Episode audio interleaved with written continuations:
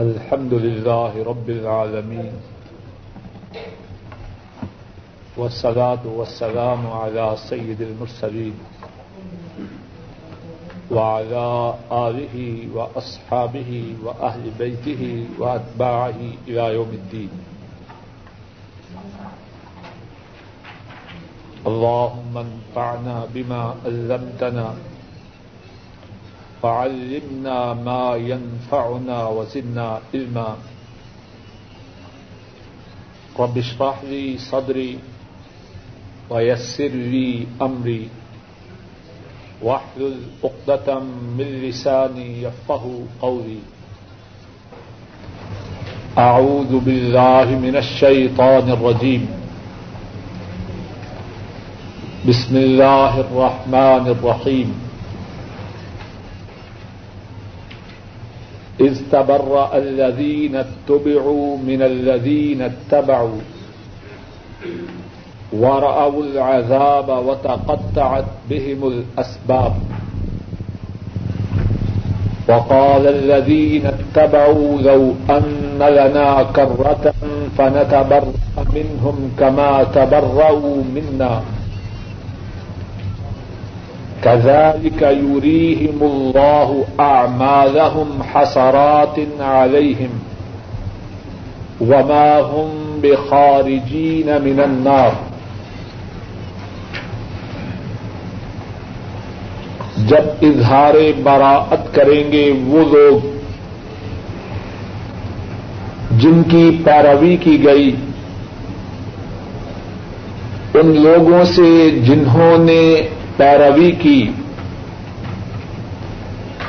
اور وہ دیکھیں گے عذاب کو اور ان کے تعلقات ٹوٹ جائیں گے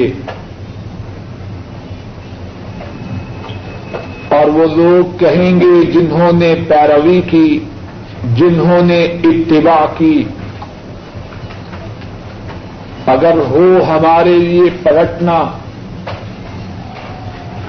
ہم ان سے اظہار براءت کریں گے جس طرح انہوں نے ہم سے اظہار براءت کیا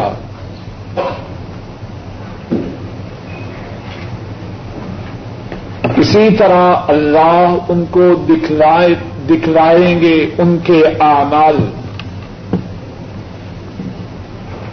جو ان کے لیے باعث حسرت ہوں گے اور وہ جہنم کی آگ سے نہیں نکلنے والے.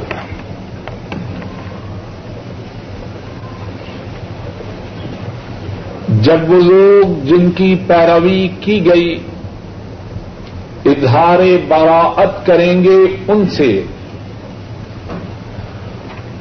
جنہوں نے پیروی کی اور وہ دیکھیں گے عذاب کو اور ان کے تعلقات ٹوٹ جائیں گے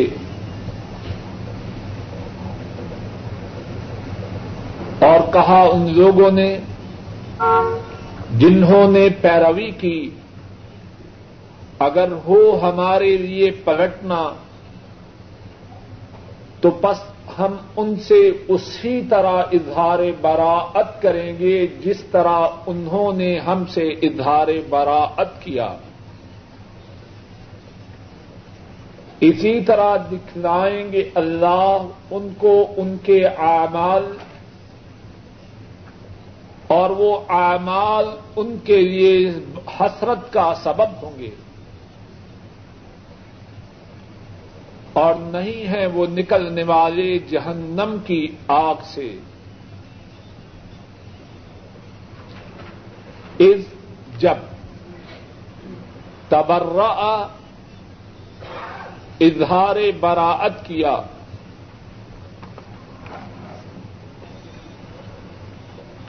الذین وہ لوگ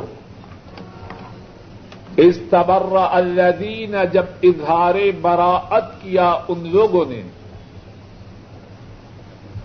اتبعوا ان کی پیروی کی گئی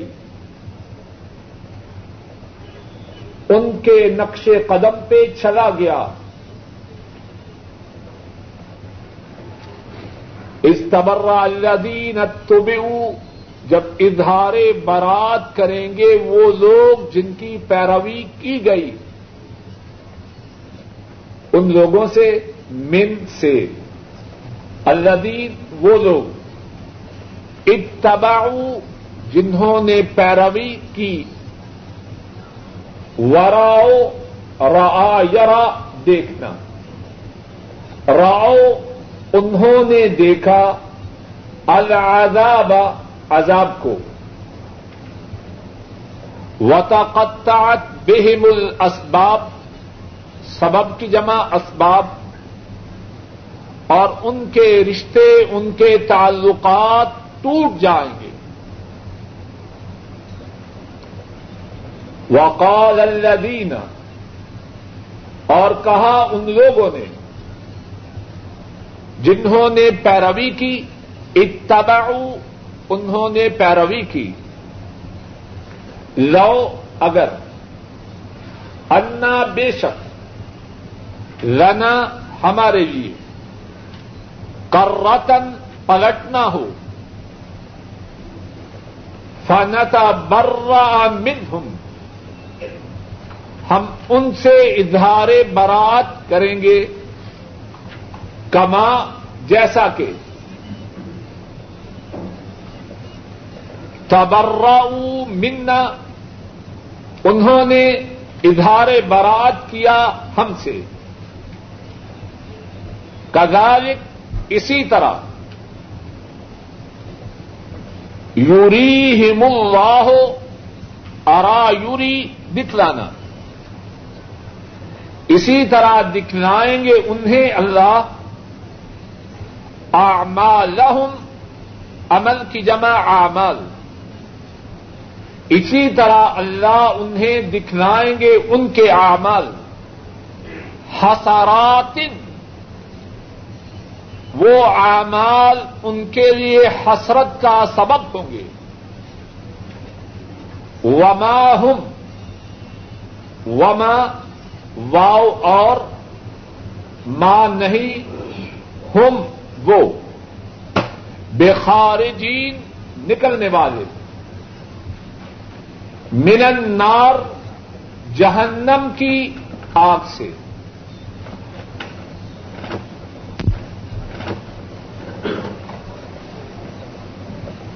ان دو آیات کریمہ سے پہلے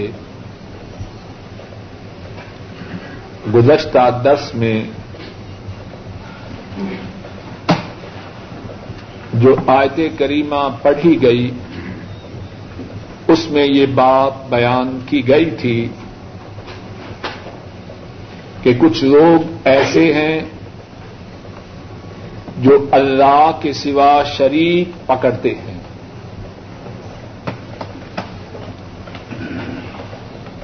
ان دو آیات کریمہ میں اللہ کے سوا دوسروں کو جو شریک پکڑتے ہیں کل قیامت کے دن اللہ کے سوا انہوں نے جن کو اپنا معبود بنایا یا جن کے پیچھے چلے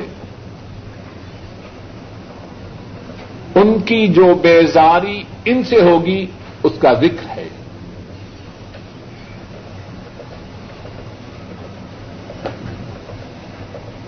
جن کی پیروی کی گئی وہ ان سے اظہار برات کریں گے، ہمارا تمہارا کوئی تعلق نہیں،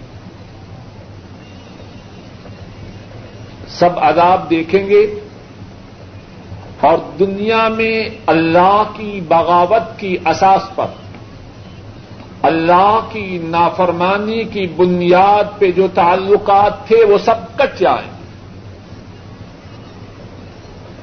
اور پھر گمراہی کی راہ پر دوسرے لوگوں کی اللہ کے سوا پیروی کرنے والے جو لوگ ہوں گے وہ ان سے کہیں گے کاش کہ ہمیں دوبارہ دنیا میں جانے کا موقع ملے، جس طرح تم اب ہم سے اظہار برات کر رہے ہو اسی طرح ہم دنیا میں تم سے اظہار بیزاری اظہار برات کریں. قرآن کریم میں اس بات کو کئی ایک مقامات پر بیان کیا گیا ہے اور یہ بات بہت زیادہ اہمیت رکھتی ہے. کتنے ہی گناہ کرنے والے اپنے سے بڑوں کی پیروی کرتے ہوئے گناہ کرتے ہیں اور بسا اوقات ایسے بھی ہوتا ہے کہ گناہ کرنے والے کہتے ہیں کوئی بات نہیں تمہارا گناہ بھی ہماری گردن پر. ان کا ایسے کہنا ان کے جرم میں تو اضافے کا سبب ہے لیکن جو ان کی پیروی کرتے ہوئے گناہ کرنے والا ہے اس کی معافی کا سبب نہیں. اس کو بھی اللہ نے عقل دی سمجھ دی فہم دیا. جس نے اس کو گناہ کی ترغیب دی گناہ کی راہ پہ لگایا یہ بات اس کے نامہ اعمال میں اس کے گناہوں میں اضافے کا سبب تو ہوگی یا ہو سکتی ہے لیکن جو ان کے پیچھے چلنے والا ہے اس کے لیے اس بات میں کوئی عذر نہیں کہ اس نے کہا میں نے مان لیا تم نے کیوں مانا. قرآن کریم میں اس بات کو کئی ایک مقامات پر بیان کیا گیا ہے. سورہ الاحقاف میں صفحہ نمبر پانچ سو دو فائیو زیرو ٹو آیت نمبر پانچ دیکھیے آیت نمبر فائیو نیچے سے دوسری سطح وَمَنْ أَضَلُّ مِمَّنْ يَدْعُو مِن دُونِ اللَّهِ مَن لَّا يَسْتَجِيبُ لَهُ إِلَى يَوْمِ الْقِيَامَةِ وَهُمْ عَن دُعَائِهِمْ غَافِلُونَ. اس سے بڑا گمراہ کون ہے جو اللہ کے سوا کسی اور کو پکارے جو قیامت تک اس کی پکار نہیں سن سکتا اور وہ ان کی پکار سے بے خبر ہیں. اللہ کے سوا جن کو پکارتے ہیں وہ ان کی پکار سے بے خبر ہیں. وَإِذَا خُشِرَ النَّاسُ كَانُوا لَهُمْ أَعْدَاءً وَإِذَا خُشِرَ النَّاسُ كَانُوا لَهُمْ أَعْدَاءً وَكَانُوا بِعِبَادَتِهِمْ كَافِرِينَ. جب لوگوں کو اٹھایا جائے گا تو وہ ان کے دشمن ہوں گے جن کی وہ پوجا کرتے تھے جن کی پرستش کرتے تھے وہ ان کے دشمن ہوں گے. وَكَانُوا بِعِبَادَتِهِمْ كَافِرِينَ اور وہ ان کی عبادت کا انکار کریں گے. ہمارا تم سے کیا تعلق ہے. اور تو اور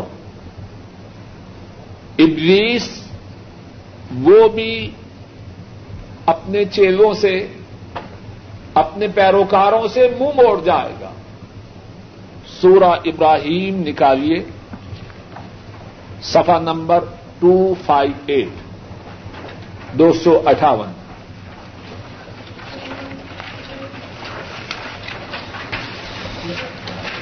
آیت نمبر بائیس ٹوینٹی ٹو قال الشیطان لما قضی الامر جب فیصلہ ہو جائے گا تو شیطان کہے گا ان اللہ وعدکم وعد الحق. بات کو ذرا توجہ سے سنیے صفحہ نمبر دو سو اٹھاون. یہ جو بات ہو رہی ہے اس میں بہت سے ساتھی مبتلا ہو جاتے ہیں.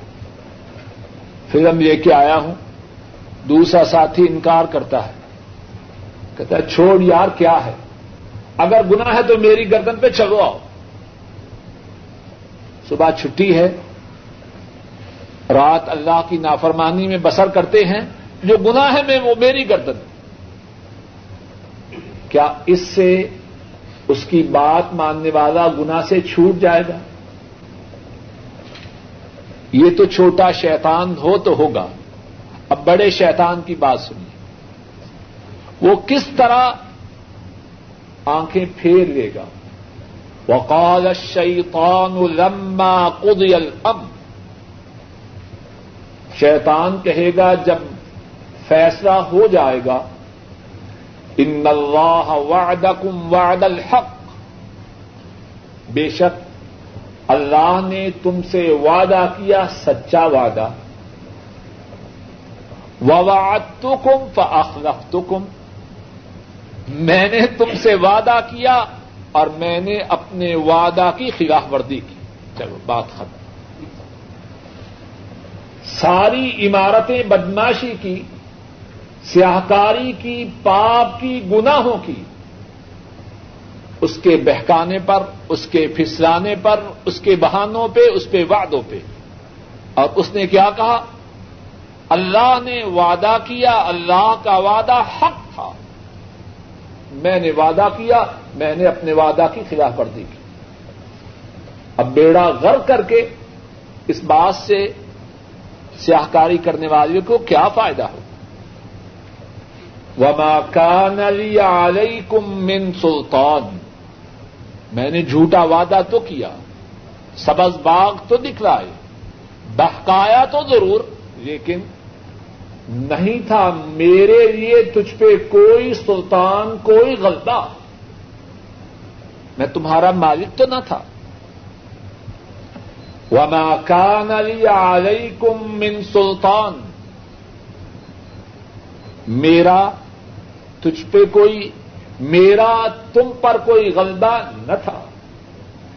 الا ان دعوتکم, مگر بات اتنی سی ہے, میں نے تم کو دعوت دی.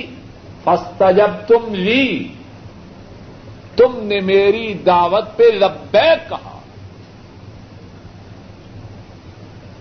اللہ مالک الملک, ان کی انسانوں پہ کتنی نعمت ہے, ہونے والی بات کا نقشہ پہلے سے کھینچ دیا ہے. کوئی نہ مانے, نہ سمجھے, نہ سوچے تو اس کی اپنی بدنصیبی. اس سے اعلی, اس سے عمدہ, اس سے بہترین تصویر مستقبل کی کیا ہو سکتی؟ میرے لیے تم پر کوئی سلطان نہ تھا. اشفاق صاحب ان بچوں کو آگے بٹھا دیجیے. مگر میں نے تمہیں دعوت دی, تم نے میری دعوت کو قبول کیا. فلا تلومونی ولوموا انفسکم, اب مجھے ملامت نہ کرو, اپنی جانوں کو ملامت کرو. ما انا بمصرخکم وما انتم بمصرخی, اب میں تمہیں چھڑانے والا نہیں اور نہ ہی تم مجھے چھڑا سکتے. انی کفرت بما اشرکتمون من قبل, اس سے پہلے تم نے جو شرک کیا میں اس کا انکار کرتا ہوں. ان الظالمین لهم عذاب علیم, بے شک ظالموں کے لیے دردناک عذاب ہے. دو مقامات آپ کے سامنے پڑھے. ایک مقام میں یہ ہے کہ اللہ کے سوا جن کی عبادت کی جاتی ہے وہ کل قیامت کے دن کچھ کام نہ آئیں گے,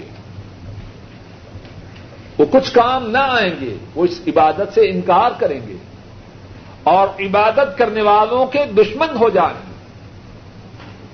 اور دوسرے مقام پر شیطان جس کی نافرمانی کرنے والا پیروی کرتا ہے اور وہ سب بروں کا امام ہے سب سے بڑا برا ہے، وہ بھی آنکھیں پھیر جائے گا۔ اور ہمارے سبق میں جو دو آیات کریمہ ہیں اس میں جو ذکر ہے وہ بھی یہی ہے کہ جن کی پیروی کی جاتی ہے القیامت کے دن وہ ان سے اظہار براءت کریں گے جنہوں نے پیروی کی۔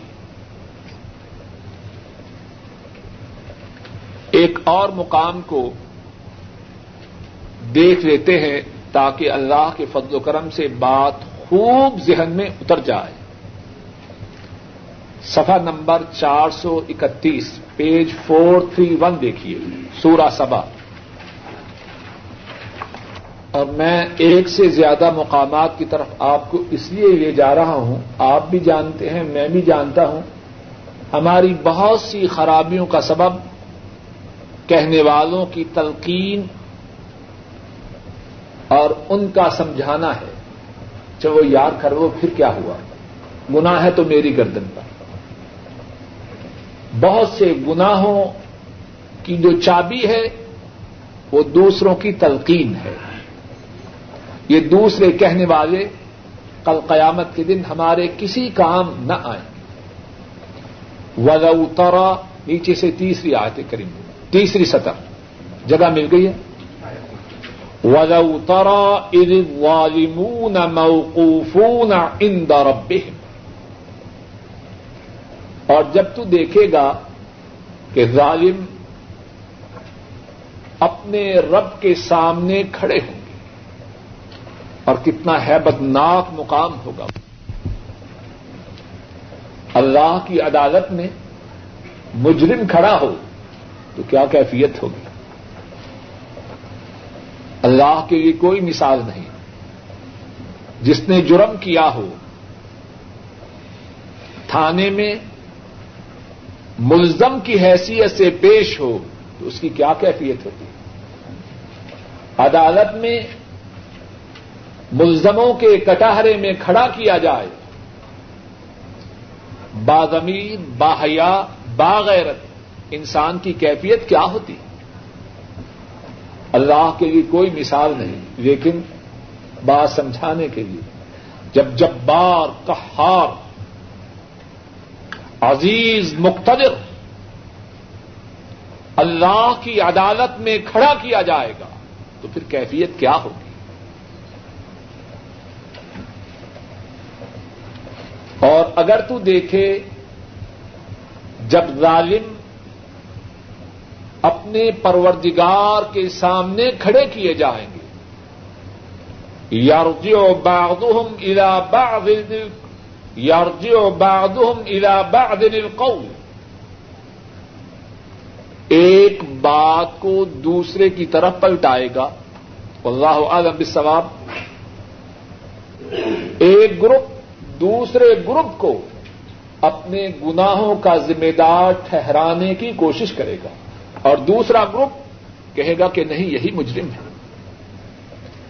یقول الذین استضعفوا للذین استکبروا لولا انتم لکنا مؤمنین، جن کو کمزور سمجھا جاتا تھا وہ کہیں گے ان سے جنہوں نے تکبر کیا، اگر تم نہ ہوتے تو ہم ایمان والے ہوتے۔ کتنے لوگ کہتے ہیں ٹھیک ہے جی یہ جو رسوم ہیں اللہ کی نافرمانی کے پروگرام ہیں کیا کریں، سرمایہ دار لوگ نہیں جینے دیتے، ایسے کہتے ہیں کہ نہیں، یہ سرمایہ دار کرتے ہیں اب ہم مجبور ہیں۔ اب قرآن کریم کے الفاظ آپ کے سامنے ہیں، دیکھیے کہیں یہی الفاظ کہنے والے پر یا سننے والوں پر چسپاں تو نہیں ہو رہے۔ جن کو کمزور سمجھا جاتا تھا وہ کہیں گے کن سے، جنہوں نے تکبر کیا، اگر تم نہ ہوتے تو ہم ایمان والے ہوتے۔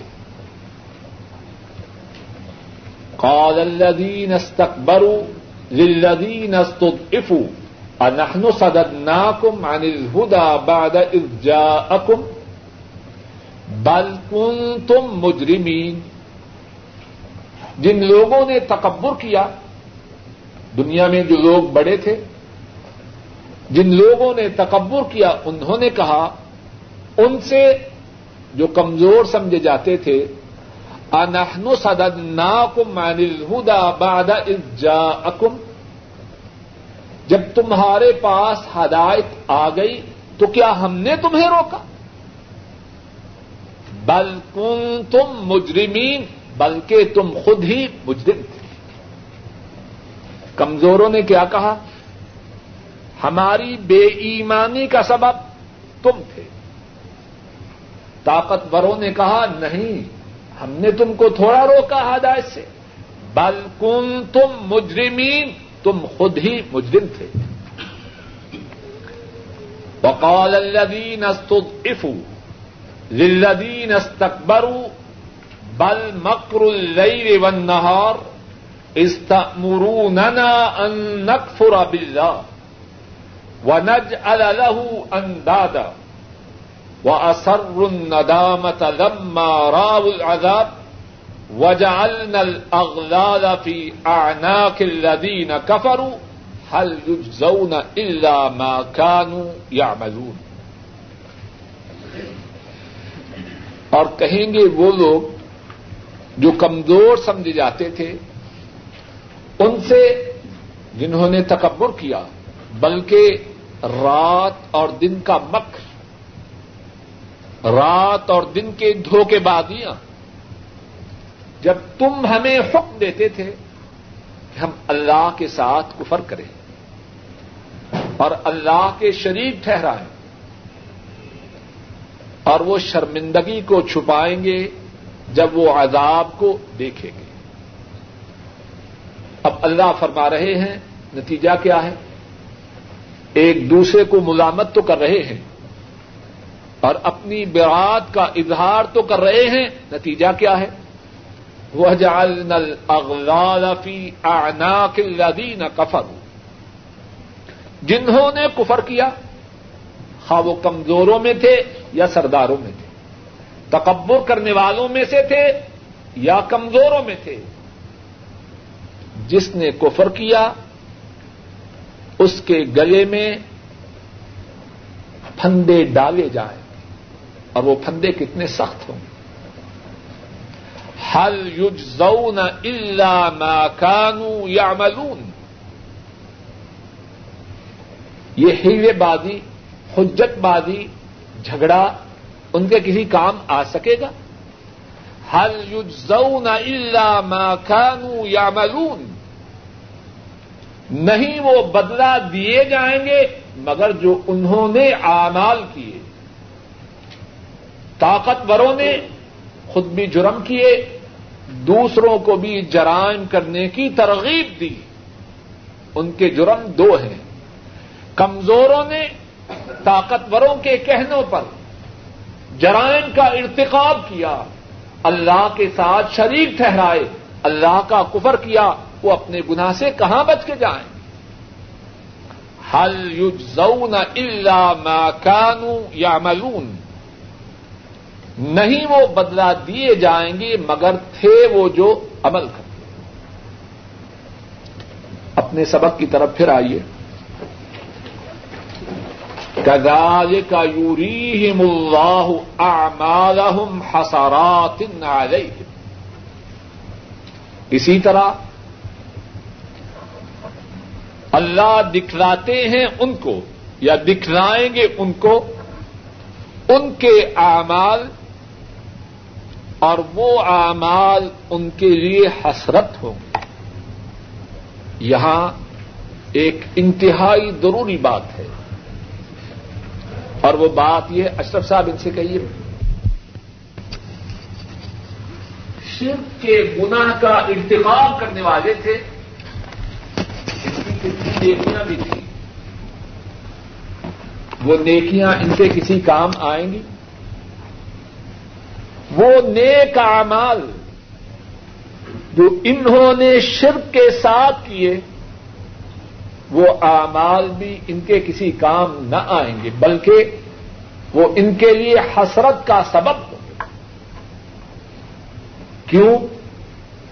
انہوں نے شرک کیا اور جو شخص شرک کا ارتکاب کرے، شرک اتنا سنگین گناہ ہے ساری نیکیوں کو کھا جاتا ہے۔ شرک کی وجہ سے کتنا بڑا عمل ہو، نماز، روزہ، زکوٰۃ، حج، انسانیت کی خدمت، کتنا بڑا عمل ہے، حتیٰ کہ اپنی جان بھی قربان کرے، اگر اس وقت بھی شرک پہ مرا، شرک سے توبہ زندگی میں نہ کی، سارے کے سارے اعمال کسی کام نہ آئے، وہ اعمال اس کے لیے حسرت کا سبب ہوں گے کہ اعمال بھی کیے، حسرت کا سبب ہوں گے کہ اعمال بھی کیے، آج ضرورت کے وقت کچھ کام بھی نہ آئے۔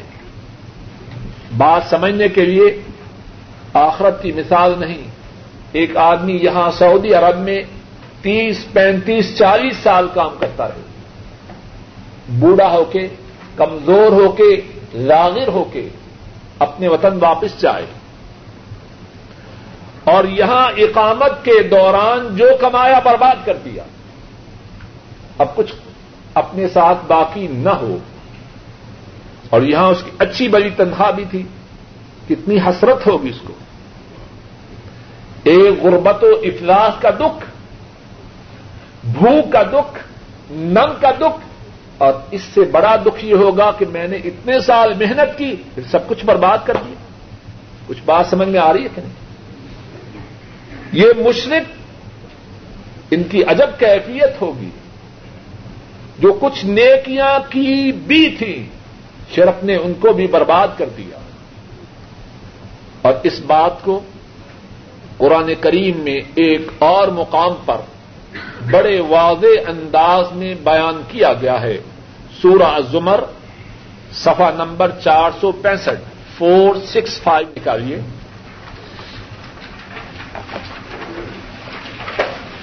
نمبر پینسٹھ، سکسٹی فائیو، نیچے سے پانچویں سطر، وَلَقَدْ أُوحِيَ إِلَيْكَ وَإِلَى الَّذِينَ مِن قَبْلِكَ۔ ساتھیوں سے درخواست کروں گا اپنے ساتھ پینسل اور کاپی لے آیا کریں، کم از کم یہ جو آیات کریمہ کے نمبر ہیں یہ لکھ لیا کیجیے، اور گھر جا کے خود ترجمہ والا قرآن کریم نکال کر ان کو کم از کم ایک دفعہ دیکھ لیجیے، اور اپنے گھر والوں کو بھی بتلا دیجیے، اللہ کرے اس میں بہت زیادہ فائدہ ہوگا۔ وَلَقَدْ أُوحِيَ إِلَيْكَ وَإِلَى الَّذِينَ مِن قَبْلِكَ،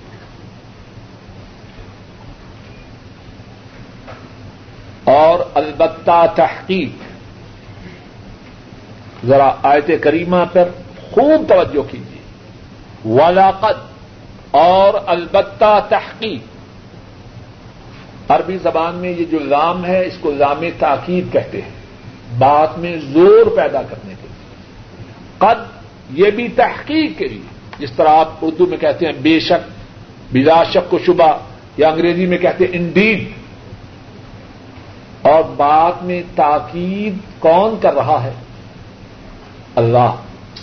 وہ بغیر تاکید کے بھی بات فرمائیں تو کیا ان کی بات میں کوئی شک و شبہ ہے؟ وَمَنْ أَصْدَقُ مِنَ اللَّهِ قِيلًا، اللہ سے سچا بات میں کون ہے؟ وَمَنْ أَصْدَقُ مِنَ اللَّهِ حَدِيثًا، اللہ سے سچا بول میں کون ہے؟ وَلَقَدْ اور البتہ تحقیق، اوحی الیک وحی کی گئی آپ کی طرف، کون ہے مخاطب؟ امام الانبیاء، سید الکونین، رحمت دو عالم، حبیب رب العالمین، اکرم الاولین والآخرین، علی اللہ، حضرت محمد صلی اللہ علیہ وسلم۔ اور البتہ تحقیق وحی کی گئی آپ کی طرف، وَإِلَى الَّذِينَ مِن قَبْلِكَ اور وحی کی گئی ان کی طرف جو آپ سے پہلے تھے۔ کون سے آپ سے پہلے؟ انبیاء، رسول۔ اللہ کرے کہ بات اچھی طرح سمجھ میں آ جائے. غور کیجئے, پھر بات کو ابتدا سے دہراتا ہوں. لا قد ولا قد البتہ تحقیق, پھر اس کے بعد جو بات ذکر ہوگی وہ کیا ہے؟ اس بات کی وحی کی گئی امام الانبیاء صلی اللہ علیہ وسلم کی طرف, اور اس بات کی وحی کی گئی آپ سے پہلے انبیاء اور رسولوں کی طرف. اب ذرا غور کر لیجئے, وہ بات اہم ہوگی یا ایسے ہی ہوگی, نارمل ہوگی یا اب نارمل ہوگی, انتہائی اہم ہوگی. جس بات کی وحی سب انبیاء کی طرف آ رہی ہے وہ کیا بات ہے؟ لئن اشرکت لَيَحْبَطَنَّ عَمَلُكَ وَلَتَكُونَنَّ مِنَ الْخَاسِرِينَ. البتہ اگر تو نے شرک کیا, لَيَحْبَطَنَّ عَمَلُكَ, لام پھر لام تاکید, اور نون جو آخر میں ہے عربی میں اس کو کہتے ہیں بانون ثقیلہ, بات میں انتہائی تاکید ہے. البتہ اگر تو نے شرک کیا تو ضرور تیرے عمل ضائع ہو جائے, اس کے عمل ضائع ہو جائے. اللہ کی ساری مخلوق میں کسی کے ان ایسے اعمال ہیں, ساری امت کے اعمال ایک طرف, اور امام الانبیاء صلی اللہ علیہ وسلم کے اعمال ایک طرف, ساری امت کی نیکیاں مل کر. ان کی نیکیوں کے مقابلہ میں کوئی حیثیت نہیں رکھتی. کچھ بات سمجھ میں آ رہی ہے کہ نہیں؟ بڑی موٹی سی بات ہے. نیکی کی دعوت دینے والا جتنے اس کی دعوت پر لبیک کہیں, نیکی کی دعوت دینے والوں کو دینے والے کو ان تمام کی نیکیوں کے برابر ثواب ملتا ہے. جتنا امت میں ایمان و اسلام ہے, نیکیاں ہیں, اللہ کے فضل و کرم سے یہ نور کی کرنیں کہاں سے پھوٹی؟ یہ خیر کے چشمے اللہ کے فضل و کرم سے کہاں سے نکلے؟ اللہ نے خیر کے یہ چشمے, نور کی یہ کرنیں حضرت محمد مصطفیٰ صلی اللہ علیہ وسلم کے ذریعے امت تک پہنچائے. قیامت تک جو کوئی نیک عمل کرے, جو کوئی ایمان لائے, اس کے یہ بھی ثواب ہے, اور امت کے امام, امت کے قائد, امت کے رہبر و رہنما, امت کے نبی و رسول صلی اللہ علیہ وسلم, ان کے لیے بھی ثواب ہے. امت کی ساری نیکیاں تو ویسے ہی ان کے نامہ اعمال میں ہیں. امت کی رہنمائی اللہ کے فضل و کرم سے کس نے کی؟ اور باقی جو ان کی اپنی نیکیاں ہیں ان کا مقابلہ کوئی کیسے کرے؟ ان کے اعمال کے متعلق بات ہو رہی ہے. لَئِنْ أَشْرَكْتَ, تو جو ہے بادس خدا بزرگ تو ہی قصہ مختصر, اس ساری بزرگی کے باوجود, اس ساری قدر و منزلت, شان و عظمت کے باوجود اگر تو بھی شرک کرے تیرے اعمال ضرور برباد ہو جائیں گے. میں اور آپ کس بات کی مووی ہیں؟ ہمارے بیلنس میں نیکیاں کتنی ہیں؟ وَلَتَكُونَنَّ مِنَ الْخَاسِرِينَ, اور البتہ تو ضرور ہو جائے گا خسارہ پانے والوں میں سے. کتنی کتنا بیلنس ہے ہماری نیکیوں کا کہ شرک بھی کریں اور کچھ باقی رہ جائے.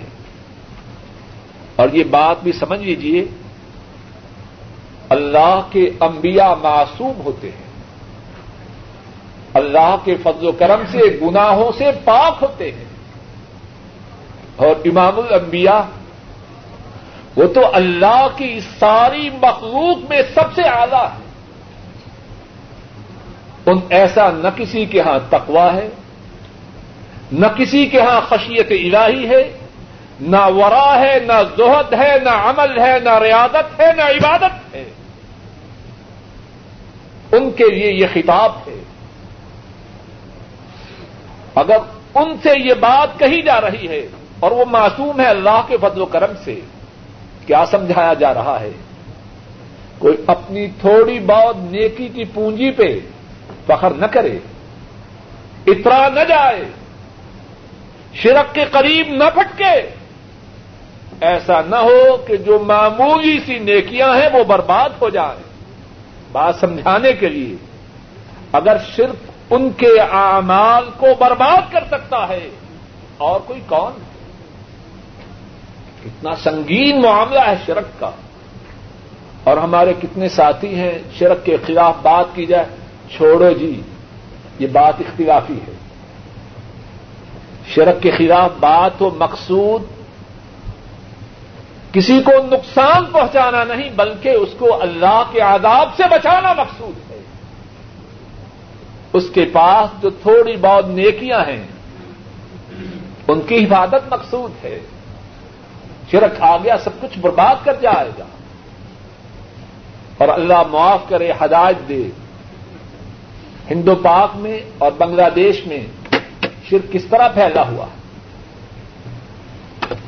کتنے ہیں جنہوں نے دیکھا ہو کہ مٹی کی ڈھیری کے سامنے سجدے ہوتے، بجائے قبلہ کے قبر کی طرف رخ کر کے سجدے ہوتے ہیں. قبروں پہ نظر نیاز نظر و نیاز ہے، قبر والے سے دعا ہے. اور شرک کس کا نام ہے؟ اگر کوئی بات کرے یہ پکا وہابی گستاخ ہے. اللہ ہدایت دے. شرک کوئی معمولی گناہ نہیں. لَئِنْ أَشْرَكْتَ لَيَحْبَطَنَّ عَمَلُكَ وَلَتَكُونَنَّ مِنَ الْخَاسِرِينَ. اگر تو نے شرک کیا تیرے عمل ضرور برباد ہو جائیں گے اور تو خسارہ پانے والوں میں سے ہو جائیں گے. اور بات یہی بس نہ ہوئی، فرمایا بل اللہ فاعبد، بلکہ اللہ ہی کی عبادت کرو. یہاں بات کو پھر سمجھ لیجیے.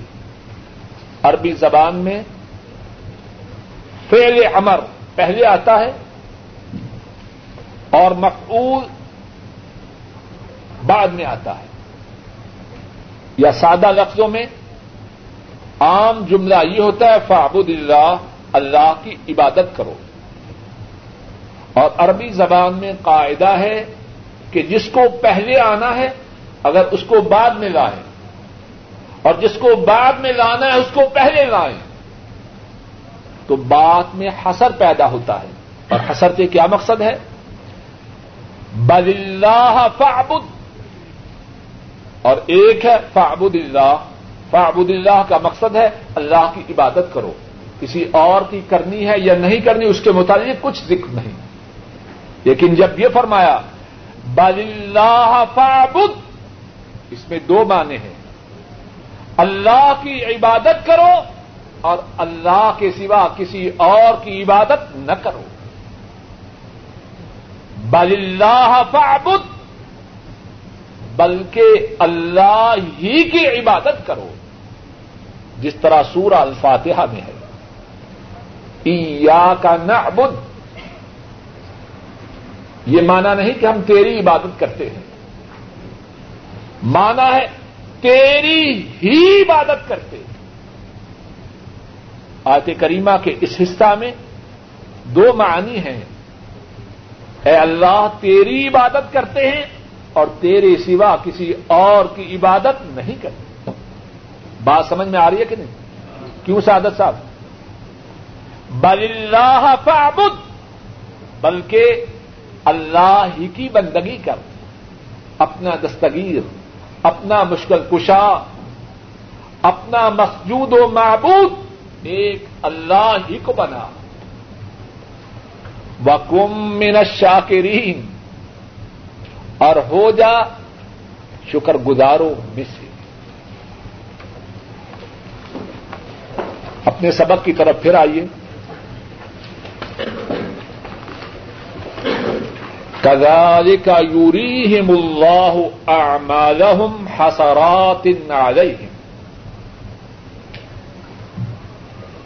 اسی طرح اللہ دکھلاتے ہیں ان کو ان کے اعمال، وہ حسرت کا سبب ہیں ان کے لیے.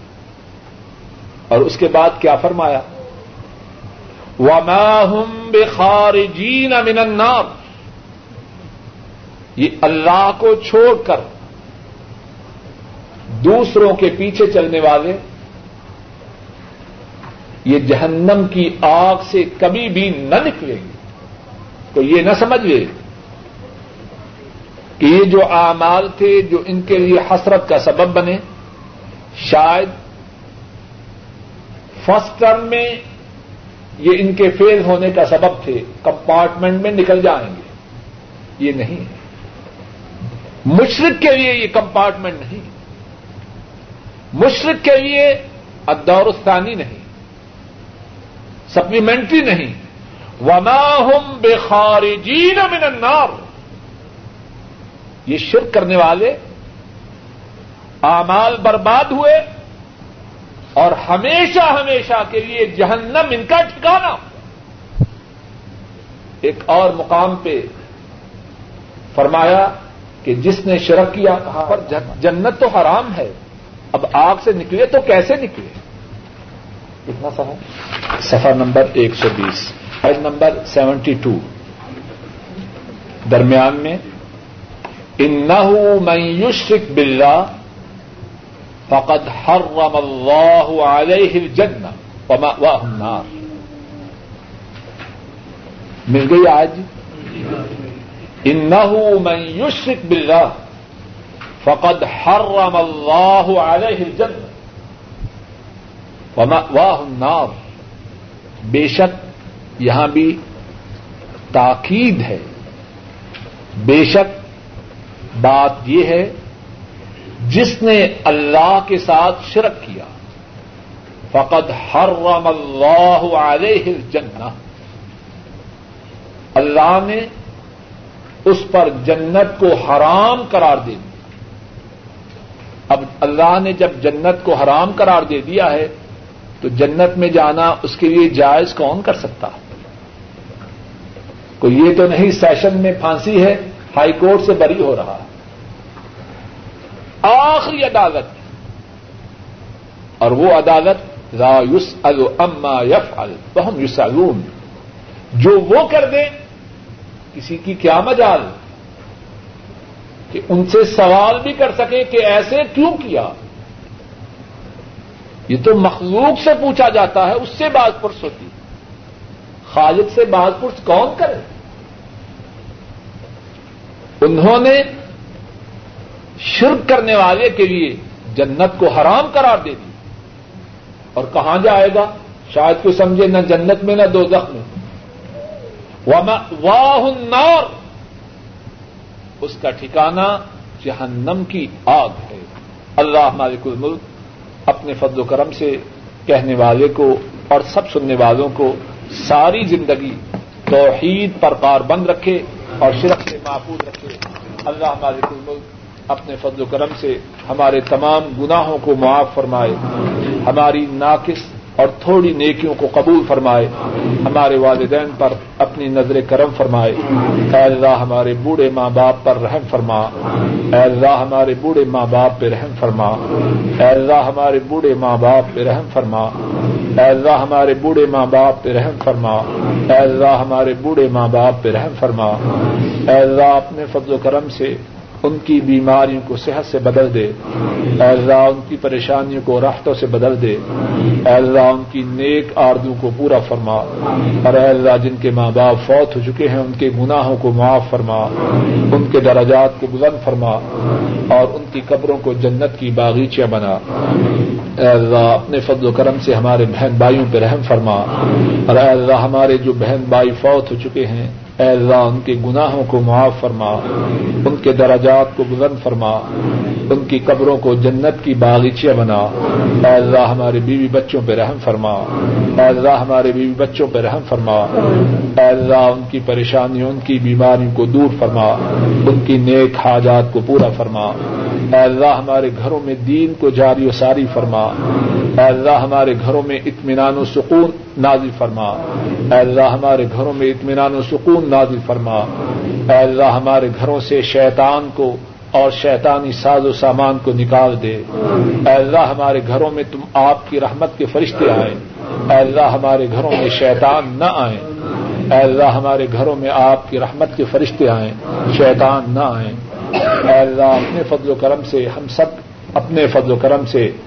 حاضرین کی تمام پریشانیوں کو دور فرما، نیک حاجات کو پورا فرما، اے اللہ اپنی خصوصی رحمت سے اپنا محتاج بنا اور اپنے سوا تمام کائنات سے بے نیاز فرما، اے اللہ اپنی رحمت سے رزق حلال عطا فرما اور رزق حرام سے محفوظ فرما، اے اللہ کائنات کے تمام مظلوم مسلمانوں کی مدد فرما، اے اللہ فلسطین، کشمیر، افغانستان، ہندوستان، ایریٹیریا، صومال، افریقہ، اے اللہ کائنات میں جہاں جہاں مسلمان ہیں اے اللہ ان کی مدد فرما، اور مسلمانوں پہ ظلم و ستم کرنے والوں کو تباہ و برباد فرما، اے اللہ اپنے فضل و کرم سے ایمان پر زندہ رکھ اور ایمان پر خاتمہ فرما، اے اللہ قبر کے عذاب سے محفوظ رکھنا، اے اللہ اپنے فضل و کرم سے قیامت کے دن اپنے عرش عظیم کا سایہ نصیب فرمانا، نبی مکرم صلی اللہ علیہ وسلم کے حوض کوثر سے پانی ہمارے نصیب میں فرمانا،